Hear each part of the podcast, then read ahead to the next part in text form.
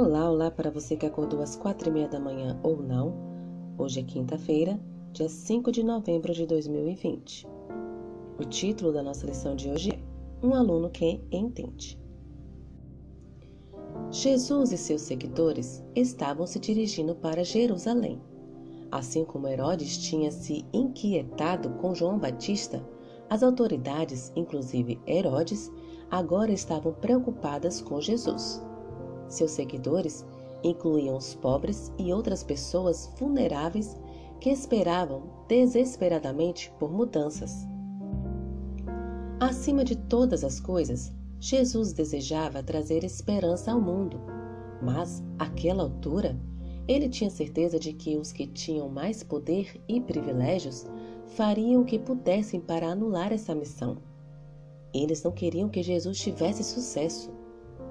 No que diz respeito ao círculo interno dos discípulos de Jesus, os doze, eles pareciam ansiosos para estar ao lado de Jesus, mas, ao mesmo tempo, pareciam confusos ou cegos.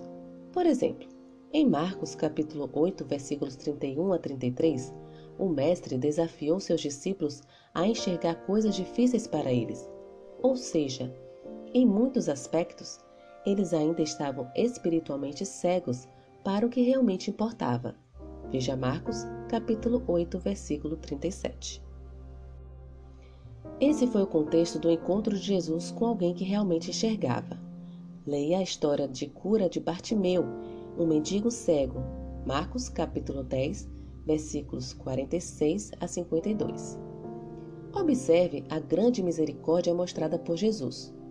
Considere como o desejo de ver levou o cego à decisão de seguir Jesus no caminho para Jerusalém. Será que Marcos estava fazendo um contraste entre Bartimeu e os discípulos? Como essa história lança luz sobre o que significa ser receptivo ao Mestre? Bartimeu tinha desejado ver os cachos no cabelo de um bebê e a cor do trigo na colheita, mas ver incluía mais do que apenas a questão física.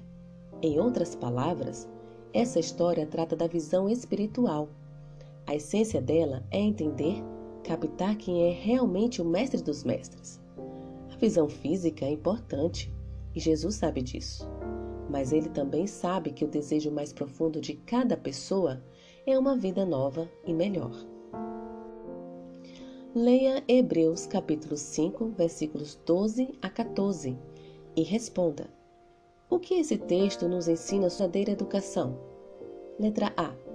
A verdadeira educação envolve crescimento progressivo. Letra B. A verdadeira educação é ensinar os outros, mas não a si mesmo. Que o Senhor te abençoe. Um bom dia.